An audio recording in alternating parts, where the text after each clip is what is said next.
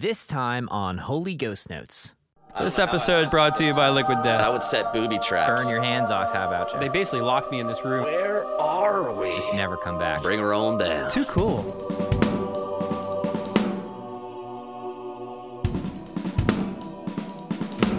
Hello and welcome to the Holy Ghost Notes. My name is Matt. We have Tim and our special guest, Adam Gray. Adam Gray. Adam Gray. Good to have you back, man. Yeah. Thanks for having me. Absolutely. It was a fun episode last time, and it's good to do it again. So thanks for joining us. What have you been up to? Everything but drumming. Yeah. I got into reading books, which has been pretty interesting. Actually really fun. I got, like, through the first semester of school, I you have to read books, whatever, you have to do it. Yeah. And I'm like, it sparked an interest. And now I'm like, oh my goodness, it's actually fun. Like, I enjoy, it's a very peaceful moment that I didn't know I was capable of having. Right. Yeah. Just nothing else exists except for, like, I have no obligations. I don't need to be anywhere. Right. All I got to do is me and this book. And that's awesome. And you're only getting smarter and growing your knowledge as you read. So why not? There was this statistic. It's like reading X amount of books per year, by not reading that many books, you're missing out on 100,000 words per year. Like foreign words that you are not in your vocabulary. And I'm just like, I don't believe you. So I kind of started diving in, and I realized, like, I'm in the dictionary all the time. Like, reading some of these words, I'm like, dang, they were right. What kind of books are you reading? Vocab. Are they mostly collegiate, or is it a mix of both? I did one fictional, just storytelling. I did two storytellings, and then I switched to textbook. And so right now I'm working through an organismal biology book, and I'm also working on a book called Breath, and it's explaining the origin and how important it is to breathe properly. So basically, I kind of, unless I have to for school, I gave up on the storytelling because I want to get as smart as I can. Right. Yeah. You know, so I want to learn when I read. Otherwise, I feel like I'm wasting my time. Just like I want to get better at drums when I play rather than just play. True. Because then I feel like I'm wasting my time, you know? Your personality is the same with books as it is with anything else. If there's no excelling, then it's I have anxiety because it's pointless. Yeah. That's exactly the way I am. So that's interesting. Kinda. So when you sit down to read a book, it can't just be an average mundane experience. It has to be meaningful. It has to make sense of your time. It has to push you and challenge you. Yeah. So what, can you give us a recommendation for a book that we can read that maybe isn't as specific as your education, but like just a fun read to challenge? Well, I've only read, I only have 3 front to backs done. Oh, so this is a new venture. I'm new. Yeah. Okay. This is only since October. Oh, cool. Okay. So I'm... Man. Like the one book, it's actually a C.S. Lewis book, the Screwtape Letters. You ever heard of that? Oh, great book. That was very difficult vocabulary wise. Oh yeah. Like that was, I was in the dictionary for that thing all the time. Then I just stopped going to the dictionary because I'm like, I'm never gonna make it through this. So it's just, that's a crazy one. Yeah. You could either read the dictionary or read the Screwtape Letters. So your choice. Yeah. But it was like, I rushed through it. I read it in 2 days because I rushed through it. Like, I want to get this over with because I started it. Now I can't walk away from it. Not that it had me sucked in, but that I wasn't allowing myself to quit something I started. So it was like, okay, well, I'm already on page 30. There's 170 left or whatever. It's like, just stick it out, get it done. Then you have it on your belt and now you can go do the things you actually want to do. Is Screwtape Letters the conversation between the devil and his minions? Yeah. Okay. And he's trying to... It's a progenitor. There's a word I picked up along the way, too. A progenitor and a progeny. Okay. So it's like parent to... But though it's uncle to, right? Younger. Yeah. And then... Oh, okay. And then he's writing letters on how to best... influence humans. Yeah. And as a youngin, he's like, okay, well, I want to do this, I want to do that. And he's like, calm down. Like, you got to make it think it's his idea. You can't just put things in his life, whatever. And it, I don't know, it was just interesting. So I was like, okay, cool, I'll go for it. Did you find it eye-opening, like, spiritually speaking at all? Like, did you like, huh? No. That's how I get tricked into shit all the time. I in a way, I started thinking like, damn, these demons are pretty cynical, you know, or whatever. Like they're crazy. I just watched a TV show called Fargo, season 3, and the one line in it reminds me of Screwtape Letters, which is this: the greatest trick the devil ever pulled was convincing the world he did not exist. Which, of course, is not specific to Fargo. But that's what that book reminds me of. It's like he's doing everything he can to convince somebody that this is someone else's idea. So that you can never bring it back to the person who... And it's like, oh, so your human got involved in church. Well, make sure that the group that he gets involved with there are like the rich, laughy couples, so they're only there to look good. Right. Make sure he gets involved with them. Right. And starts making plans, like dinner plans. Now they're... doing their selfish whatever.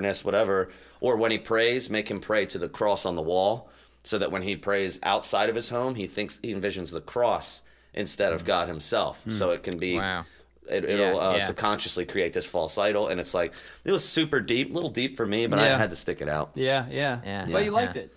You liked it a little bit. It was I don't regret it. Right. I was just, I prefer like the whole time I was like, I want to read my organismal biology book really bad right now, but I have to get through this until I get through this. But right now I'm doing 2, which isn't bad because they're so far on the opposite ends of the spectrum that I can bounce back and forth. Yeah, that makes sense. That's pretty cool. So what's your major, or do you have a major? Biology. Oh, biology. Okay, cool. And hoping to get into microbiology. Nice. At some point. But I'm so fresh that I don't know what the hell's going to happen, you know? Is that something you've always been interested in? Yeah, well, it was kind of like once the whole drumming thing just kind of vanished, once I realized, okay, this isn't going to happen, I was like, well, I need to brainstorm. What do I enjoy, or what have I enjoyed? Yeah. And I remember in high school I had like 103% in biology, and I barely even had to think about it. Like it was like very passionate, but at the same time I had like a 13% in English class. You know, like so that was proof that I really cared about biology, and I even when I didn't have to, or I didn't have any future plans, I was like I was hooked into it. So that's when I was like, well, I liked it then, and I didn't, you know, whatever. So. I'm like, maybe I'll try that. And then as soon as the ball got rolling, I looked into some stuff, and now all of a sudden I'm like, I'm obsessed. I want to know everything. Yeah. So you're enjoying it. Yeah. That's I'm like I look forward to class. Like it's like, very fun. That's awesome. The only thing I hate is math. Math sucks. Yeah. I'm decent at it. I don't math very well. Is it challenging for you? Well, I'm still so far in the beginning. You're like the beginning. I'm like still only the first step into college. You know, like I'm. Yeah. On my second semester ever. So my advisor even said, he was like, you're very enthusiastic. He was like, let's see if that holds up by the time you're a third year. You know? And I'm like, yeah, you're right. Yeah. But he's probably seen students come through his courses that start off like you, and by the end they're just burnt out. Yeah. He's just waiting to see. Yeah. But that's not you. Well, I study studying techniques and way like intermittent studying and stuff like that. So it's like I do all my. I'm so obsessive when I set my mind on something that I do all my research, and I have flashcards made right now, and I don't even know what we're studying. Like the inner workings of a cell, all the names of the people, you know, everything I need for fundamental biology. Like I've been studying it for like a month now, even though I don't even know what the hell we're even going to talk about once we get in there. You know, I'm just like I want to know going in as much as I can, and I'm reading my book so that I can. It's like a foot in the door type of thing, and I enjoy it, so why not? So that's awesome, man. Is there an end game in mind? Like, is there something that motivates you to be in school right now, or is it more so just I like this new chapter of my life, it's somewhat challenging, it's going to be challenging, that's enough in and of itself? Or is there like, oh, I want this job? It has multiple benefits that I found. One being it gives me fulfillment outside of drumming and music, because being a musician is very difficult mentally for me, because I don't like. It's like I don't know if I'm ever going to have a job. I don't know. Like, it's not something that is concrete. always there for you. And I mean, proof is seen right now through the whole COVID thing. Yeah. You know, it's like so many musicians are struggling because they're just not doing anything. Right. But, I mean, that aside, it's like I never want to step foot on a construction site again. And I know that for sure. So anytime school gets hard, or if I'm having really bad anxiety about grades or whatever, and obviously I'm still in the beginning, just keep that in your head. But I just remember how much I hate my job, like doing concrete. Yeah. And it gives me fuel, like, well, you're doing this so that you don't have to do that. And that's kind of a benefit I've been looking for. I have to ask you, have you interjected any of your atomisms into your classes? Like, have you said delightful enough times that the other students are like, what's this guy saying? No. Has anyone caught on to your? No, I think. Okay. I think they. You just keep it out of the equation. I only because I always I put myself in the professor's shoes, and I don't want some class clown. Right. Almost 30 years old, you know, so I'm not almost 30 years old. I'm not gonna like intercept and say all this weird shit in there. I'm gonna when I answer questions or ask questions, the room laughs. But it would so be I think easy it's just for my you delivery. To be like too cool if your professor says something interesting. No, I keep it real straight. But they laugh, like I'm saying, like the room laughs. They do. And I'm like, why are they laughing? And I guess it's a delivery thing, because just the way that I you know, especially me and my professor, we went back and forth about commas, and the Screwtape Letters is, yeah, dude, he's got, C.S. Lewis has paragraphs that are like half a page long that's just packed with commas. And I'm like, what is going on here? And I asked her about it. I sent her the thing, and I was like, is this not the worst run-on sentence you've ever seen? Like, how is this guy an author? Yeah. And she was like, oh, it's about the era. That was before writing was modernized, and like over time, like the Oxford comma now doesn't, it's not a thing anymore. You don't put the comma before and anymore, like all of a sudden. Yeah. And it's like, and she's like, things change. I may be wrong about that, but that's what I've noticed is I still use the Oxford comma. That's just me though. Yeah, but it's not like a new thing they're teaching. Right. Yeah. So it's like things just vanish throughout time, and it's like they just learn to put a period and start fresh. Yeah, you know, keep it clean. Don't. I think it's an attention span thing, right? Yeah, because run-on sentences were shifted because people couldn't concentrate, people couldn't follow for that long, and they had to start a new paragraph, break it up. You know, I mean, now actually paragraphs are weird. Sorry, I don't want to nerd out on paragraphs now. I actually enjoyed English. My wife's an English teacher. Just cut this whole first 20 minutes. So the paragraphs, like traditionally, right? There was just like a tab space at the very beginning of a paragraph. Now, like the way, like, because emails and social media and everything, you actually put like a whole space. You just break it up. It's just a block of text and then a space and then a block of text. So even that, like, just the way that people communicate has shifted so much since I was in grade school, you know? It's weird. I was on tour in Ireland, and I went to a museum, to a C.S. Lewis museum, and I got to they basically locked me in this room and said, okay, you know, give me your cell phone, your keys, and go in this room and we'll bring to you what you request. So I went in and I was like, okay, I want to read this C.S. Lewis letter and this C.S. Lewis page. And they brought me the original handwritten C.S. Lewis, like he wrote a letter to his mom kind of thing. He was the 1800s, right? Yeah, he died in like 1950s. Yeah, so late 18s born. Yeah. He wasn't very old when he died, so probably like 1880s or so, 90s. But I was sitting there in Ireland, which I believe is where he was born. I was reading something handwritten by C.S. Lewis, and I mean, the way that he wrote was just like perfectly written, not a single mess up or like chicken scratch, you know.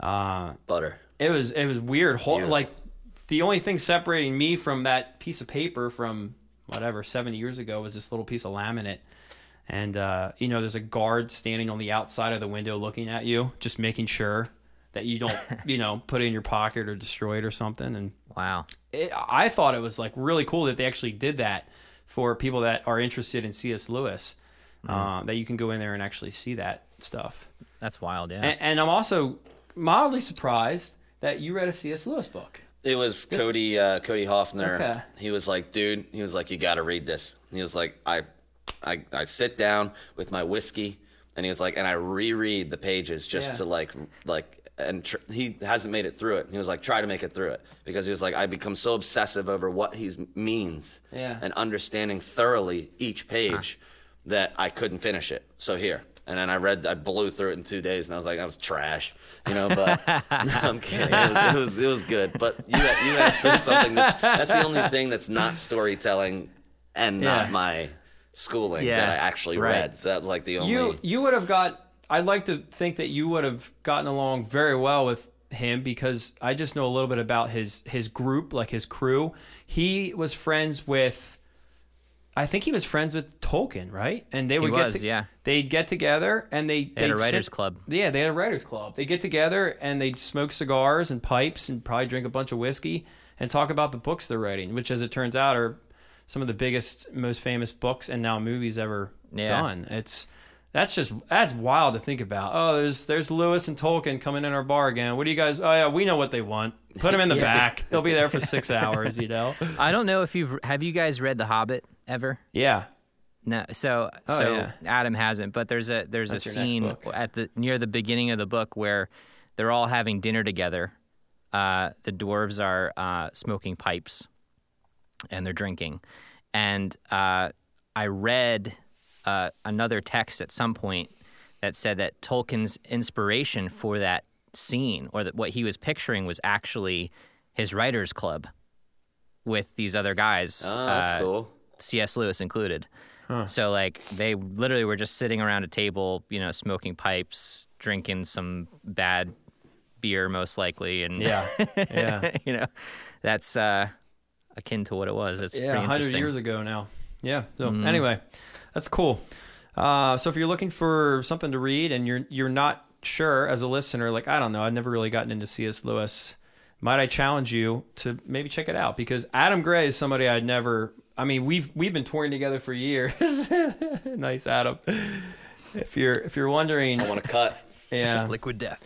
If you're not watching this on YouTube, Adam is drinking Liquid Death. Do you like it? Tastes like water. Yeah. Seltzer water. Sure. Not LaCroix, though. No. Nice. Yeah. Good. I'm glad you like it. Check out C.S. Lewis. You might not think you'll be a fan, but you might like it. Or just search C.S. Lewis quotes. There's plenty of good ones out there. You get inspired just from a sentence these days. Yeah. Or confused. If you don't have the attention span. Or confused. Yeah, or confused. Good point. I also tried... let's move from books.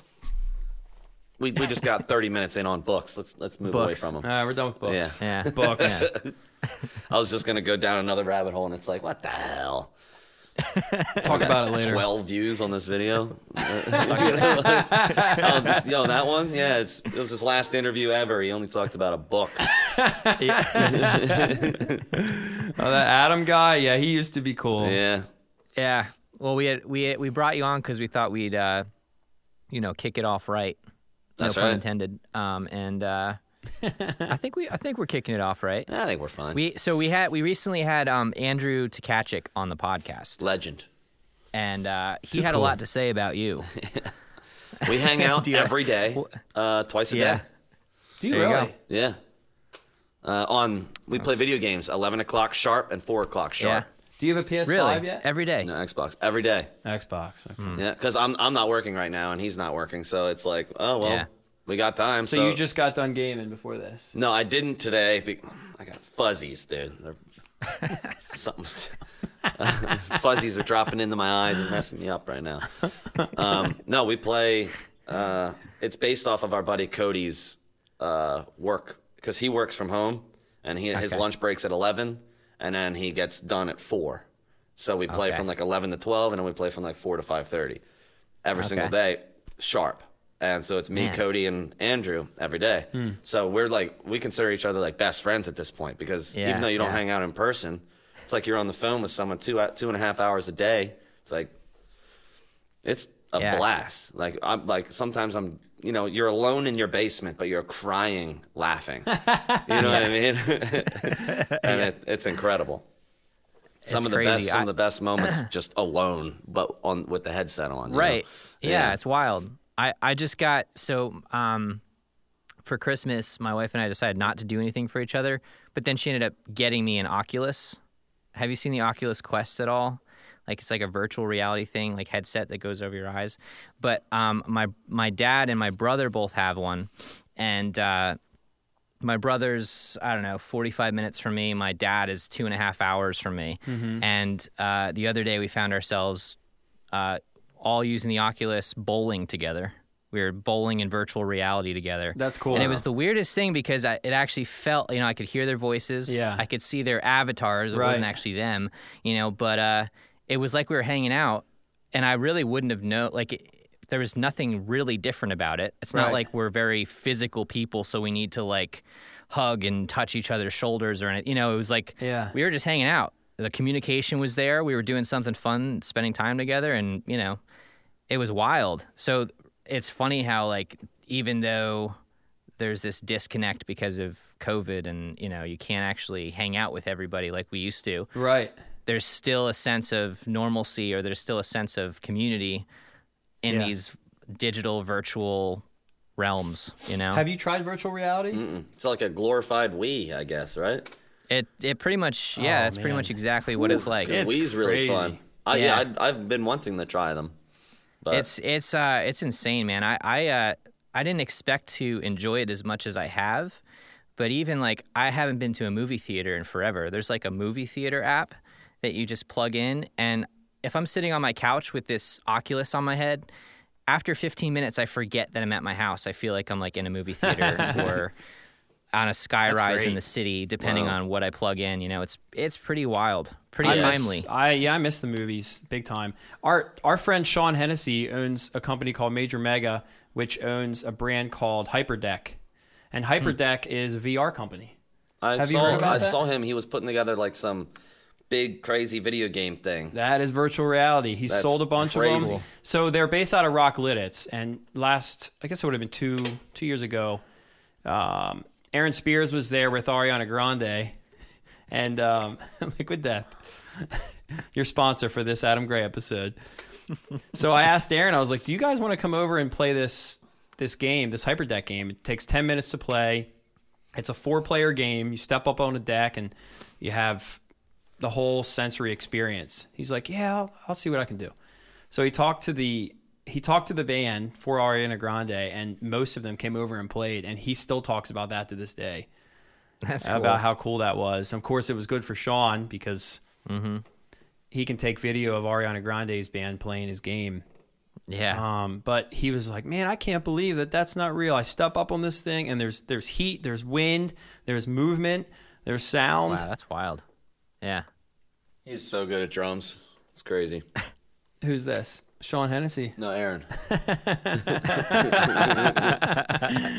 Sean's pretty good, too. He is great at drums. You got these lug locks, huh? Yeah. You start using those? What's this? Top and bottom? Lug locks? Lug locks are pretty good. I think they could be improved upon. They slide around with the actual tension rod. Yeah, you really just need it here. Do they? Yeah, because... that rim shot lug. Okay, so if you're not watching this video, I'm holding up lug locks, and lug locks are supposed to be squared, right? So that they lock in with the actual four sides, and it's circular because it's been worn in, yeah. So it doesn't do much at that point. Oh, so it doesn't. So when it hits the rim, it just continues to slide. It continues to spin. Oh, okay. So they need to be made out of a material that's more rigid than this. Was it nylon? I think it's nylon or a form of plastic or something. Okay. Yeah. Yeah, they need to get some metal washers. Do you miss tuning drums? No, I hate tuning drums. I will. You don't miss the tune bot? I hate everything about tuning drums. Okay. I will. What did you like about drum technique? That was my job. Yeah. Well, I like being on the road. Playing drums for 3 seconds a day. Everything but drum teching. Touring in a bus. Everything but drum teching. Yeah, that's what I thought. Yeah, I was just there for the camaraderie. Yeah. And giving me the hardest of times. Oh, and just staring And you messed up. Yeah, it's like, you know, about 3 minutes and 40 seconds into whatever the hell the song is, Pangea or whatever. Pangea. We never even played Pangea before. It's like, I heard that. Adam, can you name one of our songs? Yeah, Composure. Okay. 13-year-old song. No, I learned all of Messengers, but the rest fade to black. It's the best transition in iMovie. Fade to black. Yeah. No, I think I learned a lot of constellations too, but then I... You did. Well, you had to. You filled in for me. Yeah, I learned what I had to for that tour, but I only had to learn like three others. I already knew most of them before that tour. Yeah, you weren't very good when you filled in. I messed up a couple times. I had a couple real bad ones. I had a bad timing one. Did you really? What the hell is that? I was just kidding. No, it's like a weird nerves thing, and playing without vocals was weird because the only times I've ever played those songs, yeah, I had many vocal cues, but in the drum mix there wasn't vocals, so it was like. So you would rather have Jake's vocals in there? Well, I would play off of the cues, like the ending of Composure. Like there's some sort of cue somewhere. Oh yeah. That I know. Okay, now is the final time through because it's a polyrhythm and it's got a strange loops cycle. Weird. It's got a strange loop, and I remember I got lost at the. I was like, I don't know how many more times I'm supposed to be playing this. Like, I feel like I'm just on a never ending keep going of the. Yeah, I'm just doing that, and I'm like, when is this gonna stop? You know, like, how long does this go for? And I can't hear Jake. And you'll know. JB will turn around and give you hell. And I just like, I think I just kept going, or like it was something weird happened. That's so funny. But I think there's a lot of people who don't even realize that. Like, I was talking to someone the other day, and about playing to a click, and like what my mix was just the click. I didn't even have.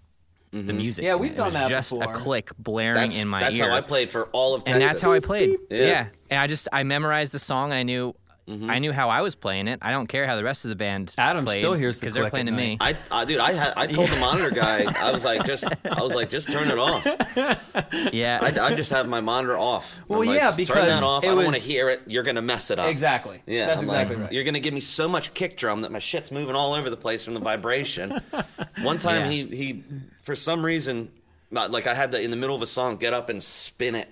And like I faced the monitor to the monitor guy and sat back down and kept playing because he had guitar so loud, and I just kept going like, cut it off, cut. And he was just like, what? And he turned it up higher, and it was so loud that I couldn't even think about what song we were playing. Yeah. Right. And I remember, just like stopped, turned it, and jumped back in. And it was done very quickly. It worked out, but... That sucked. I think it was Indiana. Mm-hmm. It's like burnt into my brain. I remember that venue. Yeah, and that monitor that's right here. You're like hitting your elbow on it. Like, why do you have such a big monitor for such a small stage? Yeah. You know, like, get this thing out of my ear. Yeah. Yeah. Technology has come so far. I realized very quickly playing shows that I could never depend on a stage mix with some other sound engineer. No I needed way. To be able to control it as much as possible. Mm-hmm. So I just had a headphone amp. I had all of our backing tracks on an iPod at that time, plugged into my headphone amp. I had my click in one, the backing tracks went through the other, and I knew that every single show was going to be exactly the same because my kit was going to be set up the way I wanted it set up, short of like a house kick or something like that. And your sweaty fingers, you ever notice? You ever have that problem in between songs? That is the worst. Shit's glitching around, moving, fast forwarding, and you're like, that song, not last song. The band's just ringing out, looking at you, waiting for the click in, and you're like, it won't register. It won't. Like my fingers are too wet. And then by that point, you're screwed because you're shaking all over the place. And then you're like, all right, screw it. And then you just click in, and then all of a sudden you're doing it double the speed. Yeah, you're always playing too fast. Yeah, it's like you go back and look at videos on YouTube of you playing old songs. It's like, oh my gosh, that is twice as fast as the record. Well, I think it was on our final tour, our rig basically just like collapsed. Like because we had the laptop, and you press, the laptop would be all of Chris's, our guitar player's, pedal changes. Oh yeah, like everything was electronically on a grid. Yeah, MIDI. So it sent me click, and it changed his guitar, like whenever he needs to go to distortion or clean or whatever, it automatically did it as long as I'm on click. And it sent the 808s out, you know, it was dispersed perfectly. Lights. But that didn't work. Mm-hmm. So we just literally were like, okay, well, he's only got one guitar mode and we've only got it. So it's a guitar player and a bass player. And we had a fill-in guitar player on the laptop. On the laptop. Because we couldn't get anyone in time to actually play the instrument. So we're like, we're doing our final tour, like, broken, you know, like, it's crazy. But it was one of our favorite shows ever because it was, like, we played Hook, Line, and Sinker twice. Like, we played some songs twice because we'd stop in between every song and say, what do you guys want to hear? And the loudest one we could hear, we'd just say, well, we haven't played that in 5 years. And I'd just click in and try it, you know? That's awesome for the fans. And it got crazy. And there was parts where it was like the ending of... Like, there was a breakdown we played, and I slowed it down, like, half the speed, and we're all looking at each other, and I was like, yo, I'm going to slow this down. And they're like, yeah. And I was like, da, do, da. You know, like, and the room goes crazy because you never, like, the ending of Hook, Line, and Sinker, you know, like, whatever the hell it is. I can't even remember right now, but it, like, imagine at, like, half the speed, and it's like, it was, like, super heavy, or it was really cool. Drums? So I'm like, damn, I wish that could happen more often, you know? Can't we just throw away all the technology and just get out there? But we wouldn't be successful. There is something nice about that raw, like, garage band vibe. It was fun. I'm glad that we got to have that experience as bands. That's how we both started. Yeah. That's how we all started. But it wasn't bound. It can't last. It's a great memory, and I'm glad that we could do it, but Liquid Death brings you this episode. Liquid Death. But now I'm glad that we're not at the mercy of a sound engineer on the side of the stage who doesn't know us, never met us, and doesn't know what we want, because it's like we set up our board, and we know exactly what we're going to get. Now, there is, as a listener, you might be thinking, well, it sounds pretty easy now. There are times when everything goes to hell. And I get the glare when I'm on your when I was running the laptop for ABR. When you listen to a click so much while like playing live, the click becomes internalized and you don't even notice it's there anymore. Yeah. Right. Well, the problem with that being a drum tech and being in charge of, because I was the laptop guy. I ran the laptop during the ABR sets and fixed whatever happened with him. So, which never happened all the time. I used to get so bored during the set that I would set booby traps so that I knew I'd have to go out and fix them. We're gonna loosen this crash. No, I would just like give like your crash wing nut just like a little turn, just so that I'll see it start to spin like halfway through the set. Adam Gray is not our drum tech anymore. Run out there and fix it. I don't know how I lasted so long. This episode brought to you by Liquid Death. But and so what's crazy is, so you'd just be sitting there, and then all of a sudden the click would go out, but you wouldn't notice it until JB just stops and stares and starts screaming at you. Meanwhile, Adam's like, talking to some fan like, side stage. No, that sucked. That was the first time JB. He's such a kind person, and he screamed at me, and I was like, oh my god, it was terrifying. Yeah. Well, there's something that happens to you when you're on stage. There's no click, and the computer died. Like, they lost everything because something happened, and I don't know what happened, but it lost its charge, and even though it was plugged in, it wasn't charging or something like that, or it was never plugged back in. Yeah. And I'm like, why is the computer not working when really, like, I have to trace the source, and it was just not plugged in, you know? Yeah. Yeah. But that whole awkward process, and that was while supporting architects. So you have, like, 10,000 people. That was in Poland. Man. Yeah, and I'm just like, okay, I ruined the show for everyone because I'm over here talking to Ernie. Ernie, that's who it was. It was the band. He was a drummer for another Whitechapel. Band. And we were talking about whatever, and I was like, I pulled out one of my ears, and I was like, oh yeah, we're talking about something, and then all of a sudden, there's some ruckus happening up in front of me, and I'm like, wait, what's happening? And then JB screaming at me because I didn't notice in that 6 second span. In that little section, right? Yeah. Oh god, that sucked. But, I mean, at the end of the show, I was like, dude, that was crazy. You've never yelled at me before. And he was like, dude, I know, I'm sorry. I get heated. Well, yeah, when you're on stage, you turn into so a different adrenaline. Person. Oh yeah, when it's, something yeah. bad happens, it's like the fight or flight is crazy because you already have that mm-hmm. crazy adrenaline coursing through your veins. That nothing yep. like we talked about this years ago that we think there's like an adrenaline withdrawal because absolutely when yeah. I stopped touring, I like went through a depression, you know, mm-hmm. strange like body depression almost yeah. like I was like I'm missing something, and it was like withdrawal from getting an adrenaline surge literally every single night for 10 months a year. Yeah. You know, and I'm like, well, that's yeah. probably why I have an aortic aneurysm, but... yeah, dude. Yeah. I went through the worst depression I can remember. Like, the darkest time of my life was literally, like, right after I left my band. Yeah. It was, like, clockwork. Yep. And it's so true. There's so much... It's hard to explain it to someone who hasn't done it, who hasn't been on stage, because it's not just, like, they're like, oh, yeah, like stage fright. Like, yeah, I've done that play in high school or whatever. I know what that means. It's like, nah, it's not quite the same. Mm-hmm. It's literally... you know, when you're performing something that you like poured meditation. Your heart and soul into. Yeah. Yeah, it's wild. You go to another place. In fact, half the time, like, I don't actually remember, unless something very specific happened during the show, I don't remember most of the shows I played. Because right. I remember starting the show. Mm-hmm. I remember initiating the click. And I remember... like packing my stuff up after the show was done. Absolutely. But I don't actually remember that period of time. It was like I went dark. Absolutely. Because it's just you're in a different world. Hour long shows were like 5 minutes. I think some of this has to do with why musicians get into trouble with substance abuse. The way I was thinking, I think the way we talked about it was like most people that have normal 9-to-5 jobs, you know, the highest that they're going to peak as far as like fight or flight or a dopamine dump is only so high. Let's call it a 5. But if you get on stage every night, your body is constantly searching for a higher number. And you eventually get to the point where it's like 6, 7, 8. You're hitting those numbers pretty often. And when you're not doing it, your body feels that lapse and you want to naturally get back to that number.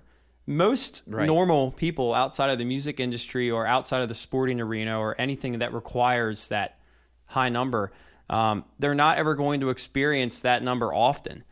And so I think there's something to be said about like, okay, I go on tour, I play these shows, fight or flight kicks in, and then you go off tour and you're home for a while. I think it's probably been tough for a lot of people this year because like we were just talking about, our last show was March 13th.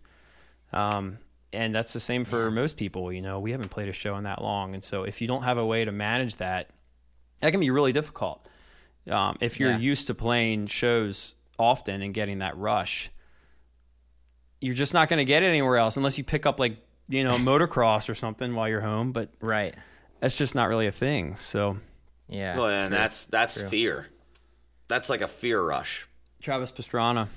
He actually doesn't feel fear. He doesn't feel fear. Yeah, except when he sleeps. Yeah, we talked about this. Ah, man.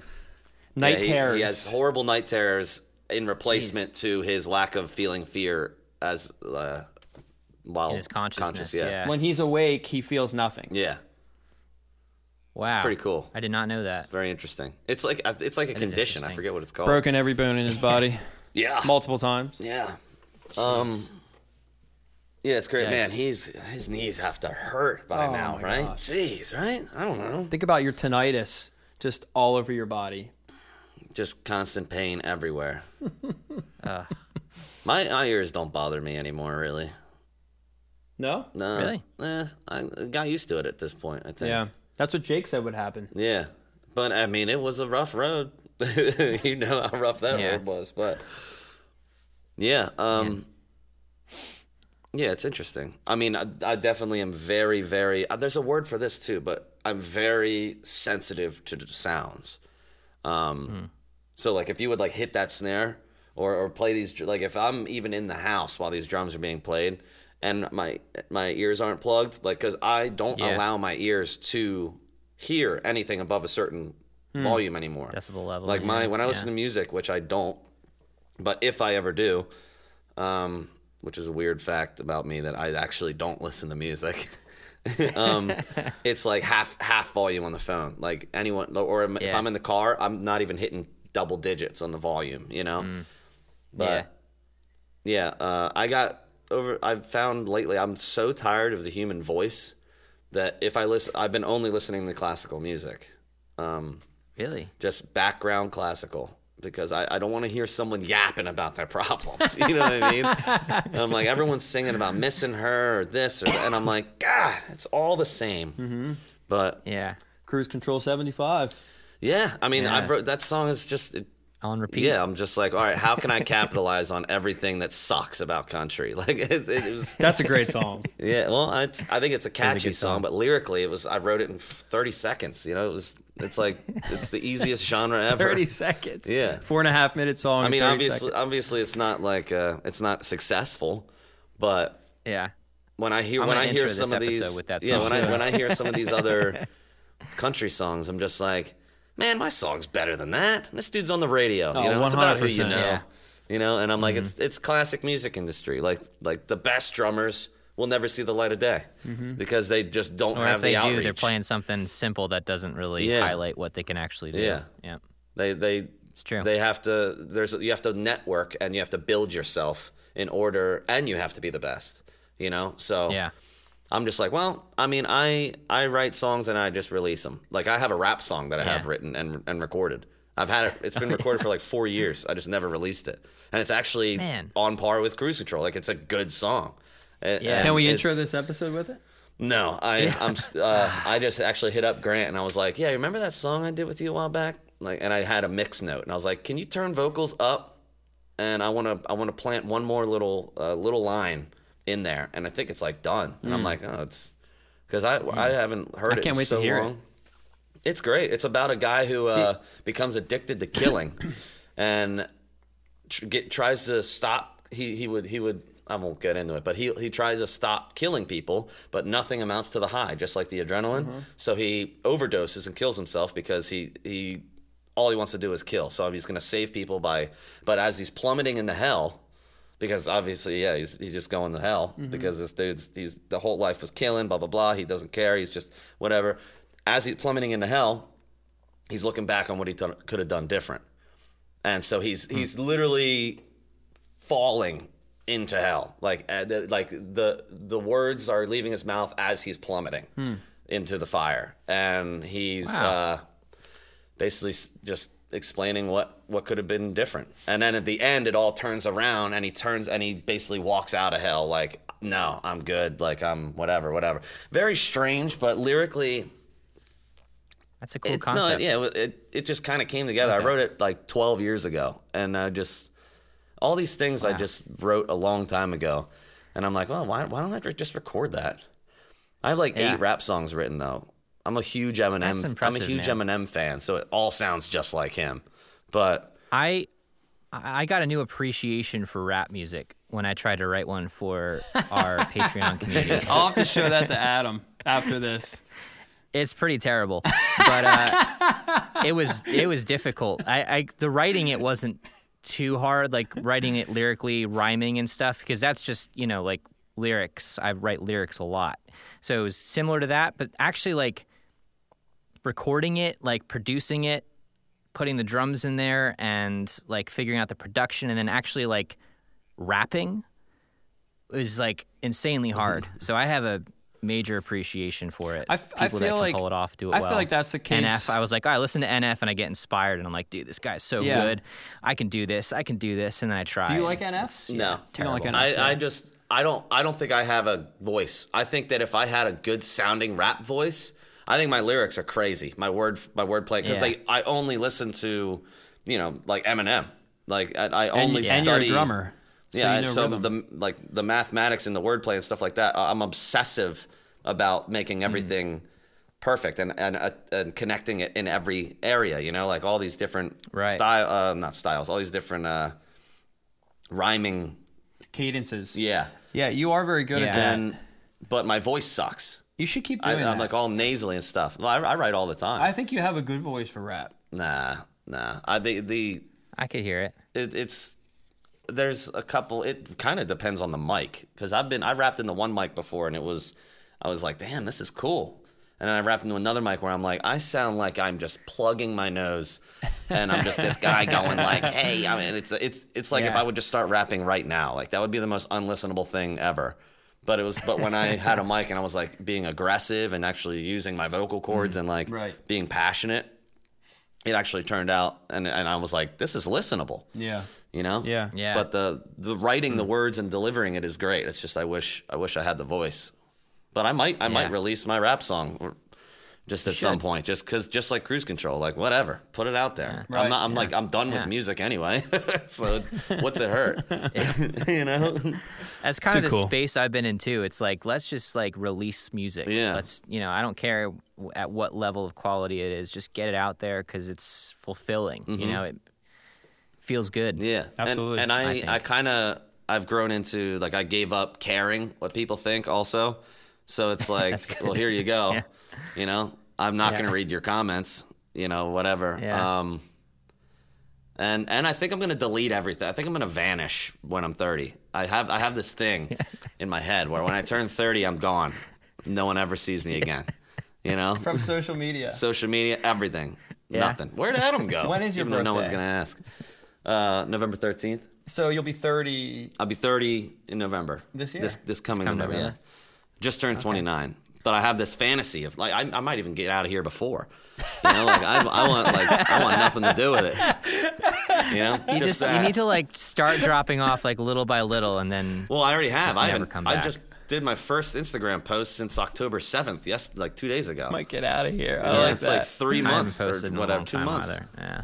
And it's like, well, what am I trying to hold on to here? Like I've already turned my sights in another direction. Mm-hmm. I think what it is I need to let go of like my followers, like my following, because it's hard. Like when I see my following on Instagram, it's nothing crazy, but it's enough to remind me of my success 10 years ago or whatever, you know what I mean? And I'm like, yeah, I had a good run. But then I'm like, do I just like throw it all away right now? You know, like I might as well just hang on to it as long as I can, have fun with it. But do you miss it? Oh yeah. You like playing? It? Yeah. You miss playing, touring. Absolutely. Yeah. I don't think I could tour right now. I think my brain is wired a different way. Okay. I'm too jaded is the problem. I've just all that so fast, and it just made me, I'm unimpressed by everything. Mm-hmm. So there's like, you know, like, oh, I'm going to Paris. Don't try this, you know, like, don't go there, you know. Or it's like, hey, I'm in Munich. And it's like, oh. Where are you? I could give you directions to Starbucks on the phone right now. You know, like, so it's like, and nothing is exciting. And that made me just kind of fall into this dark hole. Mm-hmm. Anytime I'd go on the road, I would just want to be back in my basement because that's where I was most comfortable. Mm-hmm. Like, I just want to be home. Mm-hmm. I don't care if I'm at the Eiffel Tower. This thing is nothing to me right now. You know, so, and that is, by definition, jaded. You know, just like nothing. Like I'm not bitter. I'm just over it. So I'm like, what opportunity would have to present itself? It would be back on tour? I mean, it would have to be my dream, which was, I just wanted to be a drummer in a band with a drum tech, tour in a bus, and it pays my bills. Okay. So what if something terrible happens to me? Well, then I'll be there. You would do that? Yeah, absolutely. Okay. Yeah. So the dream is not. Adam's got his assassin on speed dial. Matt, It's just, I'm just like, you know that, you know how if people say happens, like, there's no plan B. I don't have a plan B. I'm gonna make it. You know that whole thing that people do. I'm just not passionate enough to feel like that. Yeah. Like for me, I'm like, I'll just go do this. I understand that. You know, like and it's like I. And I know that by saying I would have been successful. Like I would have made it if I wanted to enough. And I didn't want to enough. So it's just proof. The fact that I didn't go after it, the fact that I didn't book a studio and make all these drum videos and really push for it because it's what I truly wanted. Like just like all success stories. If I really wanted to, if you really want to do something, you'll do it. But I've just proved to myself that it must have not been as much of a passion as I thought. Because I'm not going for it, you know?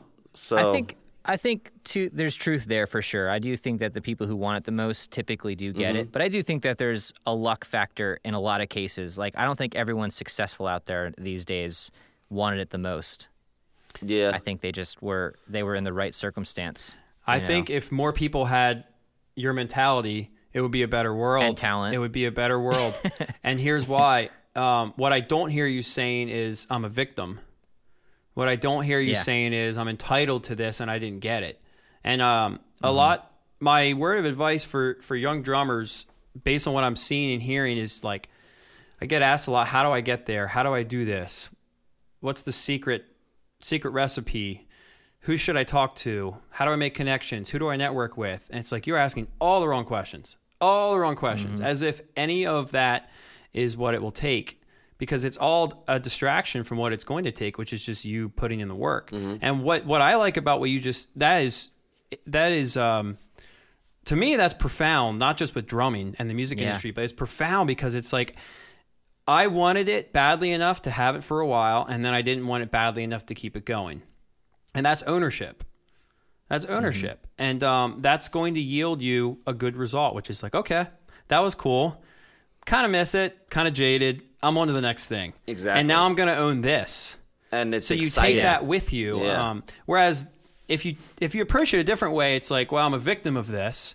I didn't get what I wanted.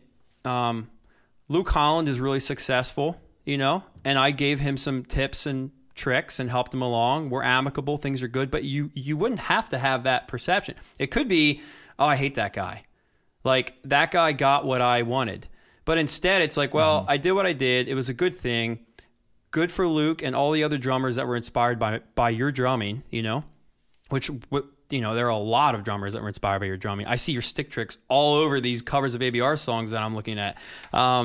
And instead of saying... And most of them, if not all of them, would admit to that, 100%. Too. Yeah. No, I love... Because, well, me and Luke are... We had, it wasn't a falling out, but we had like there was an underlying tension there for like maybe a year or so. Like maybe 5 years ago. Yeah, because like when I was at my peak and he was taking off, you know, and I was like, damn, like, and he was doing the stick tricks, which was cool. And we talked about it. It was like, it's whatever.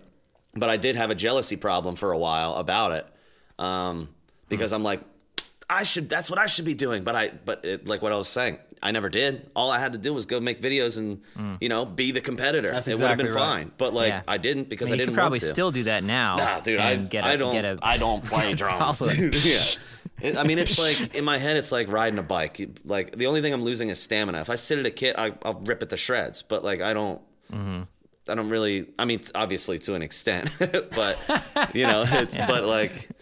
But yeah, with Luke, like we DM regularly, and we crack jokes. We talk about all this type of stuff, like, and whatever. Yeah. But I remember being upset one time because after a show, someone came up to me and they were like, "Oh, I see you got the Luke Holland thing going on," and I was like, "What do you mean?" Mm-hmm. He was like, "Well, the stick tricks," and that's where you could get under my skin because I was like, "Yeah, dude, man, like."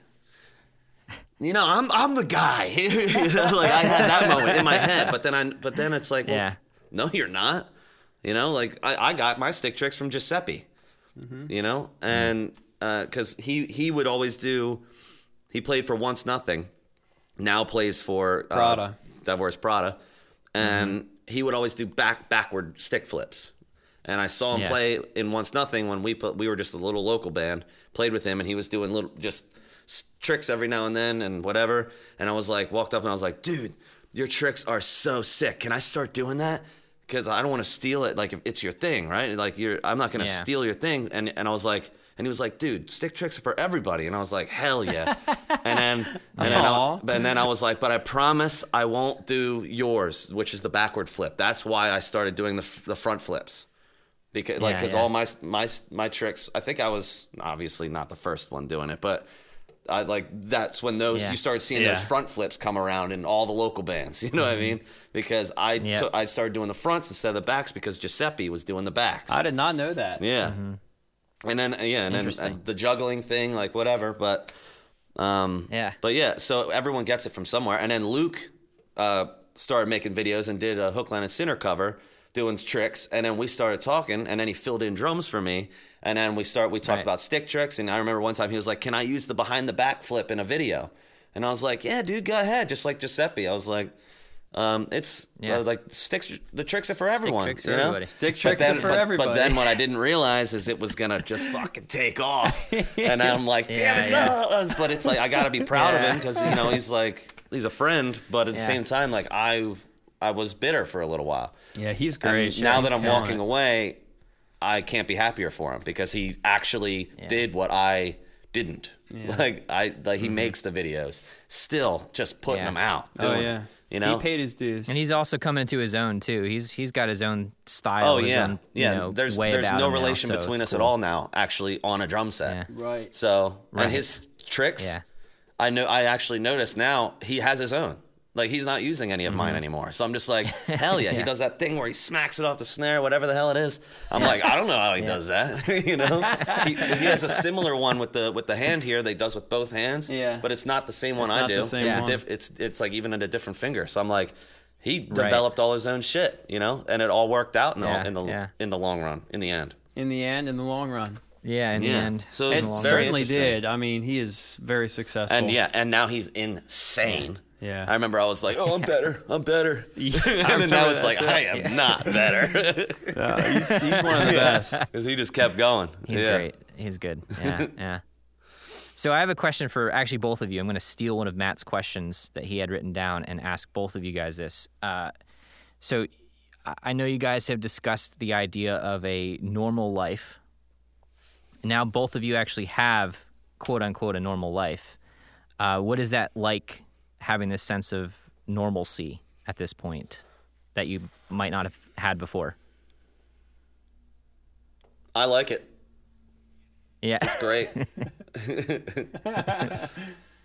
I think I'm understanding the question. What? Yeah. Well, the question was it was rooted in what we talked about in Europe a lot, which was like, can you imagine waking up at home every morning, going to work, coming home, having dinner, filling up your vehicle with fuel, going grocery shopping. I love grocery shopping. Yeah, we were just talking about this. Yeah. It's like one of my favorite things is just walking up and down the aisles. So now you have it. Yeah. That's great.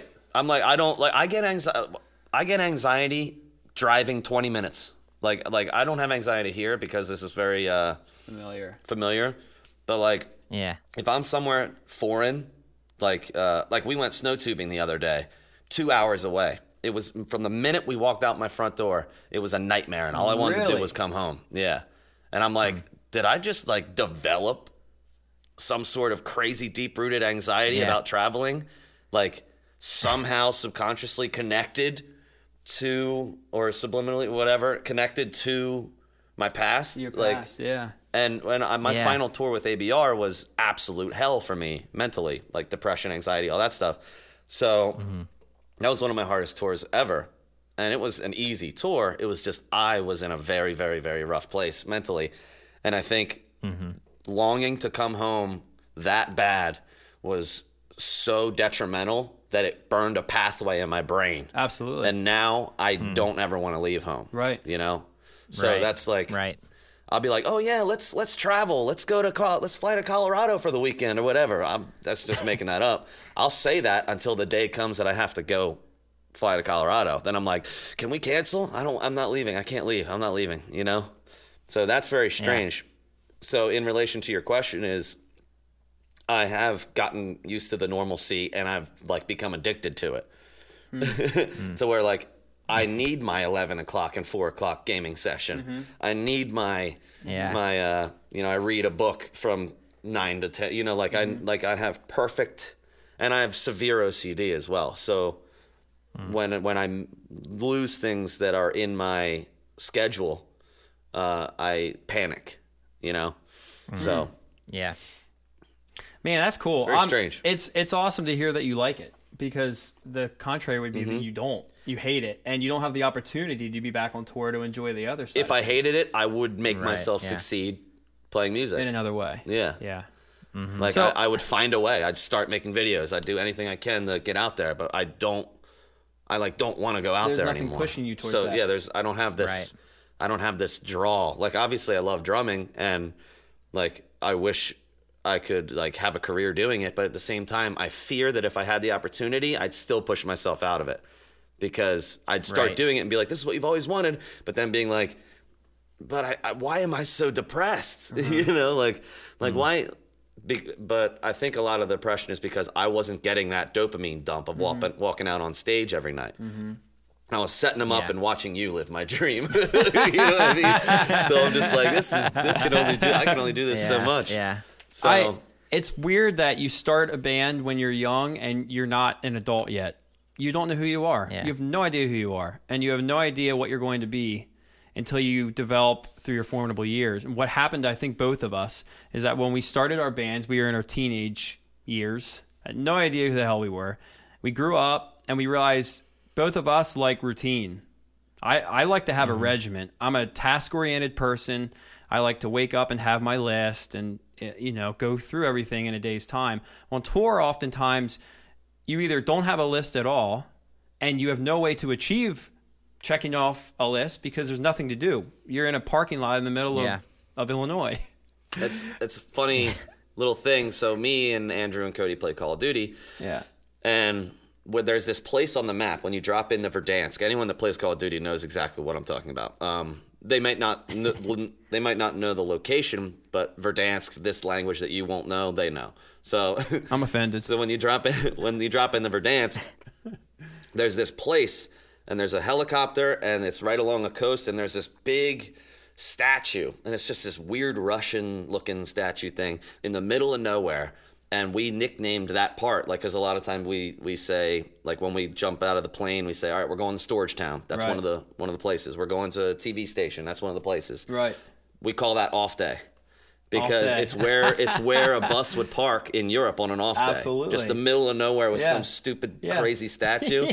So that's called, all right, I'm going off day. Yeah, off day. Yeah, because it's like we've stepped out of the bus in Belgium too many times to just like, where are we? What are we going to do today? Those are tough days, man. Yeah. So, and then there's the other kind of person who's more in love with the spontaneity of things. So they'll go about their day and they'll be like, I just can't wait to get out of here and go on a vacation. But you don't know what you are until you're an adult, right? I mean, you don't know that when you're 17 or 18. So when you form the band, you don't yet know who you're going to be. You don't have a choice in the matter to do one or the other because you're on tour. And then I found as we get into our upper 20s, you know, you're 29. I'm a little bit younger. We certainly look younger. We figured out, I'm actually not like I used to be. That's part of the problem with having a band is like, how do you all get along? Because you started off as best friends, but you were different people. And with ABR, fortunately, I'm in a band with the best four people in the world I could pick to be in a band with. And it's because of that we can actually make it work. But there were years where it was tumultuous. It sucked. Like, I didn't want to be in the band because I didn't like the people I was in a band with because we were changing. Because we were just kids, you know? We were just kids, just little teenage high school kids just trying to. Our first European tour was 2 years after high school 2 days after high school graduation. You were super young, and we literally graduated, and 2 days later got on a plane and just landed in Germany. Like, what the hell? And it was a sold out show headlining, and it was just like, people know us here, and it was just the craziest. Just there are no rules, you know, and we lived like that for 3-4 years. Like, there's just. Especially in Europe. There's actually no rules in Europe. It's crazy. But seemingly, you know, it's like these people are just walking the streets with booze. You know, it's like, what? Yeah. Like, you get out of your car. Obviously, you're not driving. You walk inside, you buy booze, and you drink it in the parking lot, drink it in the car, like, as long as you're not behind the wheel. Yeah. And it's like, talk about some 17-year-olds drinking beer at 9 a.m. in the car on the way to the venue. You know, like, just crazy, nothing matters.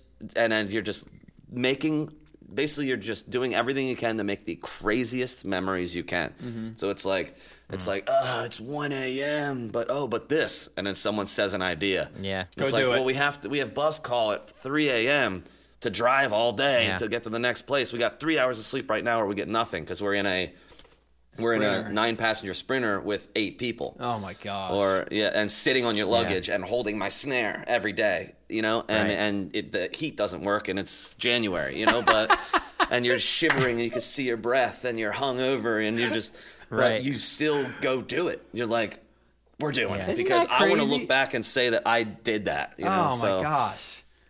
So some of the, I mean, you make a lot of regrets doing that too, but luckily it was just fun. You know, it's just crazy. Yeah. You and your guys just dancing in a club where you don't know anyone. The music's so loud that if you scream at each other, you can't hear each other. Oh, yeah. And all you're doing is just dancing. And it doesn't matter because you are in the middle of nowhere, 5,000 miles from home, you know? Mm-hmm. So I can try the worm right here and no one's going to judge me or talk about it because I'm in the middle of nowhere, right? You know? You're never going to see these people again. So you're just like, exactly. Whatever you ever wanted to do, like be yourself. Just let it out. Let's just... whatever, you know, crazy. I climbed like a fountain statue, jumped off, like dancing in the water, you know, whatever you want to do, like you just do it. It's really fun. And life. That's how we get the old stupid American. Look at those stupid Americans. That's how you get the old. Look at him, he's climbing the statue. No parents, no rules. What an idiot. But that, you know, that's fresh out of high school. Some kid, you just put him on a plane and get him on stage in front of people every night. What do you think's gonna happen? You know, right? And give him endless beer. Europe, it's like, yeah, you got any water? No. Here's a six pack. Here's some Becks. Drink some Becks. It's like, and if you do get water, it's sparkling. Yeah. Speaking of which, Liquid Death, the proud sponsor of today's episode. About that time. Yeah. The finest water from the Alps. Mm. The finest water. Murder your thirst. I'm expecting a 12-pack. There you go. Email me for my address. So I have a few questions from our Inner Circle Patreon supporters that I want to toss in there before we wrap. There's some good ones actually today. So first one is for you, Adam. It's Seth Miller wants to know, based on the Patreon drum lessons that you did a while back, what practice kit were you using, and where could he find one or something similar? If it was the mesh head one, it's right there. It's over there. And it's Matt's, and he said I could borrow it for these videos. I don't know what it is. I think it's like a Walmart kit. Oh no, yeah.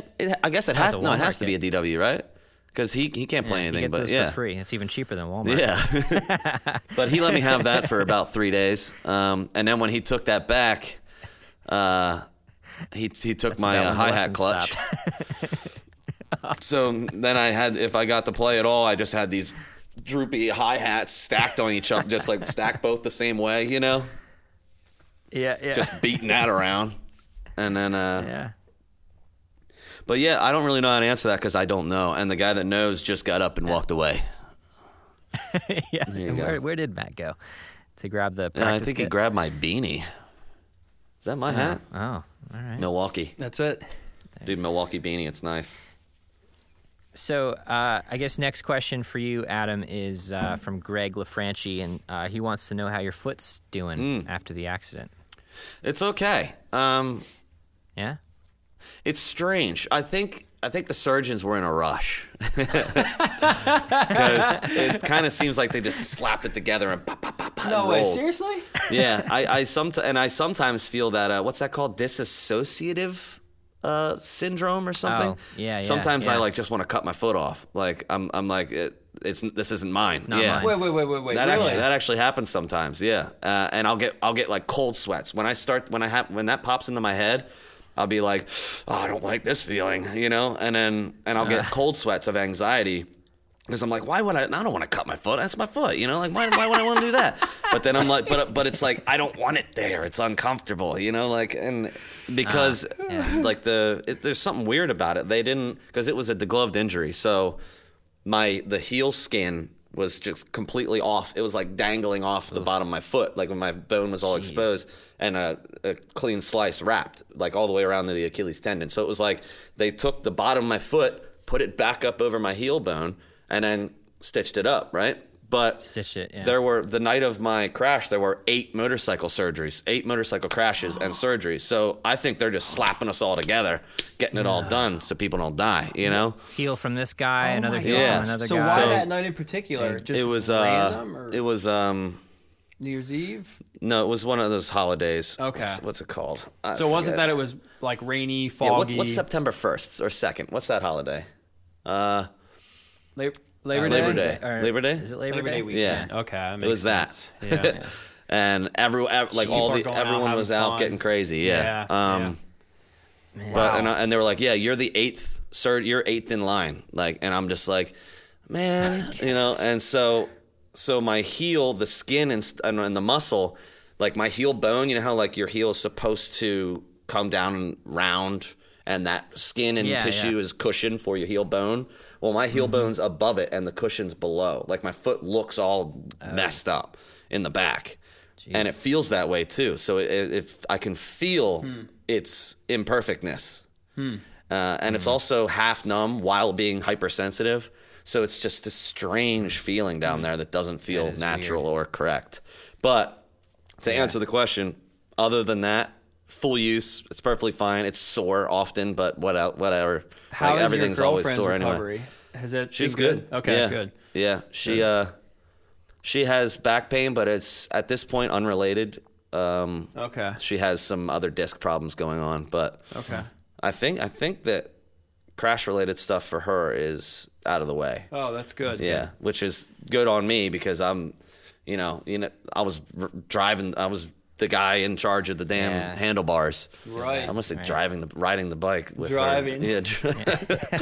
Jeez, that's against code. But, what kind of motorcycle guy are you, Adam? Jeez. Well, it didn't feel right saying I was riding, because she was riding the bike. I was operating the bike. Yeah, that's true. She was riding. You were piloting the bike. Yeah. You were in charge. If I ride alone, I ride my bike. But if I ride... We ride, but I'm, you know, it was kind of weird there for a second. I feel like there's a song idea in there somewhere. Yeah. Last question is from Brandon Taylor, and this might be the best question we've ever been asked on this podcast. I love it. And this is a question for all three of us.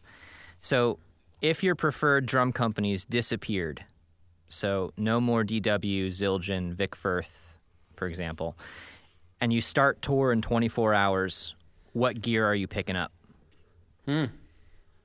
Really will make you question why you're playing what you're sponsored to play.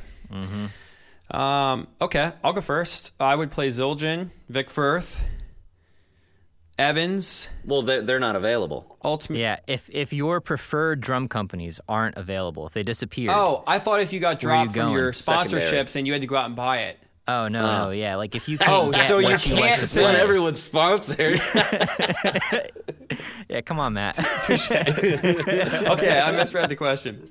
Okay, so your drum... So if your preferred drum company, the company that you would choose to play, I assume for you it would be the ones you were sponsored by, if not that's contractually. Why I was like, sounds a little bit... incriminating.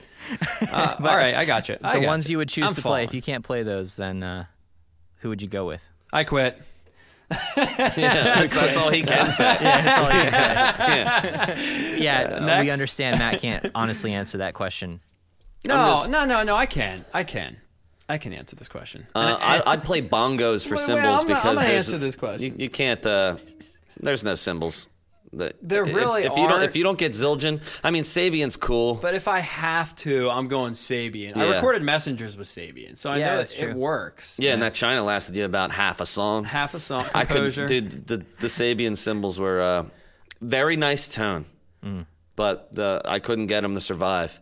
Well, dude, you hit so hard. Yeah, I used to hit really hard. Oh my gosh! And there's not a lot of freedom in your cymbal swing, so it's just like I used to hit so hard that.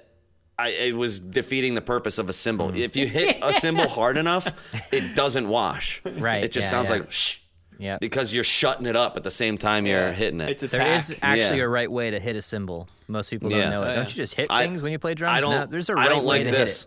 I don't like the swooshing of the wrist cymbal hitting. Drives me nuts. I hate seeing it. It makes me uncomfortable. I'm like, I can't look at this guy anymore. Yeah. Yeah. You need that pullback, though. You need the, you know. Yeah. Yeah, I molar the cymbals. Yeah, there you go. Because if you just go like this, you risk a bunch of different stuff. But if you molar it, cymbals, that second little hit keeps the wash going, and it keeps your cymbal controlled. Helps the routine. It helps helps the routine of its control. Right. There you go. Right. Okay, so here's mine. I'm going with Sabian cymbals. I'm going with Tama drums. I'm going with ProMark sticks. I'm going with Remo heads. For some of these, there are only really one other option, good option, in my opinion. Yeah. I used to play Vader before Vic Firth, but Vader I wouldn't 3A, even... classic fatbacks. Yeah, the 3As were nice. They were the... You know what? I'm going to go Vader for sticks, actually. Yeah. Those were good sticks. They still are. That Vic Firth 3A, though, is just out of control. Mm. Yeah. Delightful. You had to go mess it up with your signature. Yeah. I'm gonna go with 64s for in-ears. Okay. Hardware is gonna be tough. I guess I'm gonna go like just Tama straight through. Tama Iron Cobras. Those are good pedals.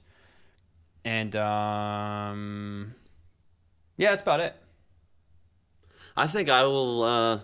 I like the Tama, but since you said it, I think just to be different, I'm going blacked out Pearl kit. Pearl, I knew you were going to say Pearl. I knew you were. What's that classic Masters Export Forum? Is that Joey Jordison back in the day? Star Classic. Joey Jordison Star back Classic, in the day. Yeah. Was that? Oh yeah. Mm-hmm. That Pearl kit and the Pearl eliminators. Oh yeah. The only problem with Pearl hardware is at the time I hit way too hard for them. They just break. Yeah. DW is the only cymbal stands that actually I don't like the Pearl cymbal break. Toppers that they make. Oh, I hit the ceiling with them. Oh, you put that thing on, I hit it one time. It's like, are these just made for jazz guys? Yeah. Yeah. The black one? Yeah. Or the red one. The European festivals, that's all they got. Man. I got in an argument with one of those, you know those psychopathic drum techs that are always in drum world at European festivals? Well, you get your own kit at the festivals, but for me it was... I haven't always. You get to a thing, and there's this guy, and he's got this drum world, and he's like, "What do you need?" You know, and it's like, oh god, and he's like, you know, bandana, like big chains. I'm like, this dude's a lifer. Yeah, he's been on this stage every year for the last 40 years, whatever. But that dude, we got in a back and forth because I was like, I can't use the pearl tops. Do you have any wing nuts? Because the pearl tops will fall off, and he was like, no. I think we were in Germany. Fine. Everybody uses them. He was like, it's fine. Yeah, look, and he put it on. He was like, look, hit it. And I just looked at him, and I went, and it went, flew up in the air. And he was like, well, I've never seen this. And I was like, that's what I'm saying, dude. I'm like, you need do you have any? And then finally, whatever. Yeah, but I remember it was those pearl things. But other than those, gotta get rid of those. Otherwise, you're fine. And they also have the ball. Oh. The underneath, that's the ball, and it's got the that you hit that once, it falls over. But DW has a quick locking cymbal brace now too. It's pretty interesting. Oh yeah, it's like works, a wing though, nut, but it works. I bet. Yeah. I don't have it myself, but supposedly they are the best. Mm-hmm. They are so heavy, but they are the best. Yeah, this is a really tough question. I would probably go Tama as well. I actually have a Tama snare, and it's the best snare I've ever had in my entire life. Oh, that is an awesome company. I miss my Tama kit. Or Ludwig. I miss my Ludwig too. That was my first Ludwig's kit. Good. Yeah, I love Ludwig. My first kit was. Ludwig? I think I might go Ludwig. I'm going Ludwig. He's getting away from Pearl. That thing held its tone Tama, so Pearl, well. Ludwig. Yeah. Those are classic kits. Those are classic. The kick drum, cool. I've never I don't even think I've ever heard a kick drum that sounded as good as my old Ludwig. I was 6 when I got it, so maybe it was just that first time hearing a kick drum, fall in love type of thing. But and you know what? I think we gave it away for free in the front yard. Oh, man. The kit, and I wish we still had it. My first kit definitely did not sound good. I knew it even when I was 6. But I don't know what I do with cymbals. I like some of the Minels, but I've only ever used Zildjian, so I can't even say what I would do. I'm kind of in the same boat. Same with sticks. Like, I used Vader and ProMark, like, one pair in my life for each. Mm-hmm. Because they didn't have Vic Firth, the ones I wanted or whatever. You know, like, I don't even know what I would do. Maybe Vader. Hardware, probably Tama. Tama's pretty heavy duty. Mm-hmm. That's Iron Cobra, right? Iron Cobra. Yeah. Oh yeah. I do Tama hardware Ludwig kit. Yeah. ProMark sticks. ProMark? I think so. Okay. I remember they have that one that's not shiny. It's that it's like a dull stick. Yeah. Great for just destroying your fingers. Yeah, you're done. Yeah. But I remember that, like, when you'd get real sweaty, it wouldn't slip. You'd never have to try to wipe. You're just the more sweaty your hands are, it actually sticks to the stick. Yeah. It doesn't have a lacquer on it. Yeah. Yeah, yeah. It's like my signature stick. But with tricks, it when it's too sticky, sometimes I'd go to do a flip and I just throw it over there. Oh, really? Yeah. It needs it needs to slip. I hated the coated sticks. It needs to be a perfect slip. Mm. Did you ever have those coated sticks, like the purple Zildjian? Or the Silver Fox. You remember Silver Fox? They gave me blisters. Oh, my gosh. Yeah. I hated those sticks. No, that always seemed gimmicky to me.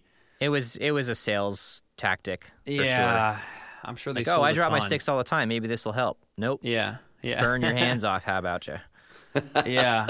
I used to wrap my sticks. I used to do Pro Marks with the black tape wrap. Yeah. Mm. Those were awesome. I did tape wrap, too. Yeah. Yeah, I did tape wrap. Yeah. Well, speaking of wrap...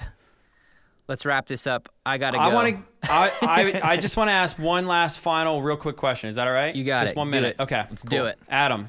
So it's been a weird year, tough year. A lot of people are struggling with their mental, emotional, physical, they were once doing something and now they're not. So what advice would you offer someone who's, what are you doing for your mental, emotional, physical health? That has been helpful to you that you could recommend for somebody else? And if you're not doing anything, but you want to do something this year, you can talk about that too. Good question. That's a very good question because I'm like this. You're all over the place. Some days I've been trying to dial it in. I think it's a chemical reaction. Okay. Because I'm like, I feel chemically like a different person than I was yesterday, and I did nothing else. Okay. So I've been trying to figure out what that is that I'm feeling.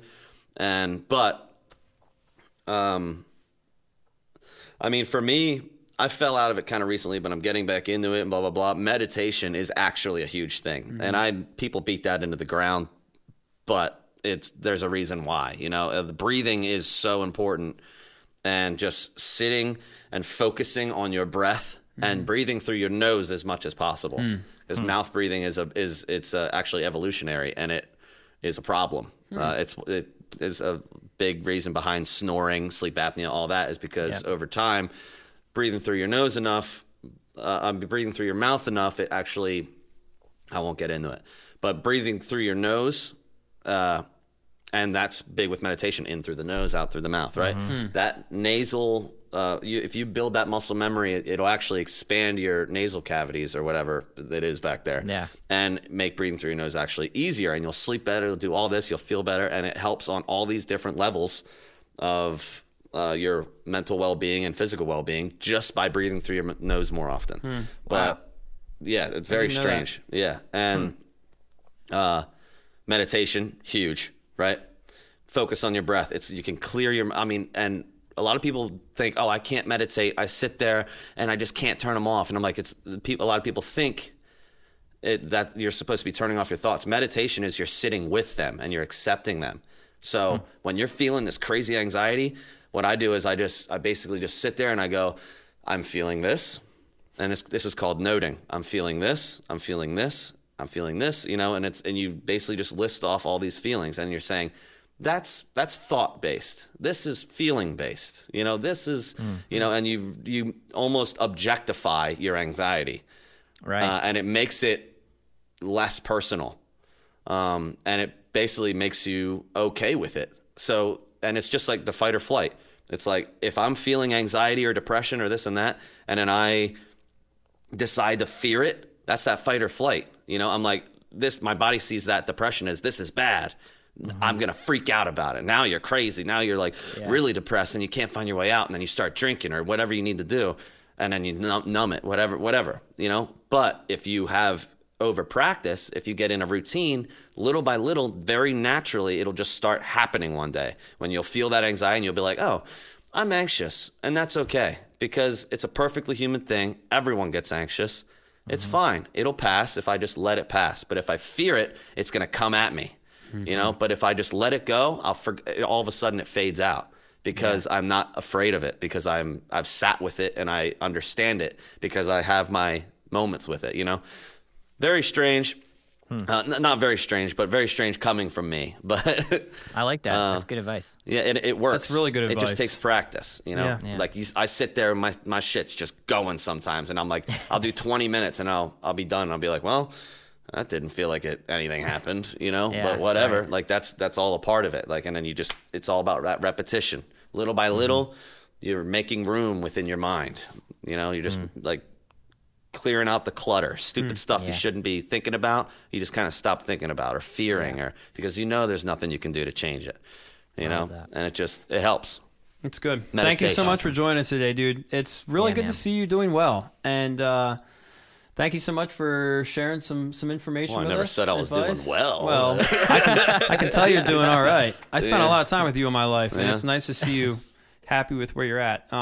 Thank you so much for listening to this podcast. If you're interested in supporting us, you can go to patreon.com/Holy Ghost Notes. We have a couple different membership level tiers. This episode is brought to you courtesy of Liquid Death. Murder your thirst. The single stroke tier is $5. Double stroke is $10. Triplet is $25. We have a lot of cool stuff up there, so check that out. Follow us on Instagram at Holy Ghost Notes. And thanks so much for listening. We love you guys. Yeah. Thank you, guys. And two quick shout-outs, additions to our inner circle. Shout-out to Colin Schlitt and Patrick Morrison. Thank you guys for your support, and great to have you in the inner circle. Absolutely. And thanks so much, Adam, man. It was a great conversation, and couldn't think of a better person to kick off the year with, man. Absolutely. Oh, I'm the first one? You're the first one. You're the first. Wow. Absolutely. And we're going to kick off this episode with Cruise Control, I think. Is that all right? As long as you hit them with the chorus. We'll wrap with the chorus. You can't be boring them with no verses. Start with the bridge, end with the chorus. That's right. Bring it on back. Bring her on down. That's good country. That's good stuff. All right. Happy New Year, everyone. Thanks for listening.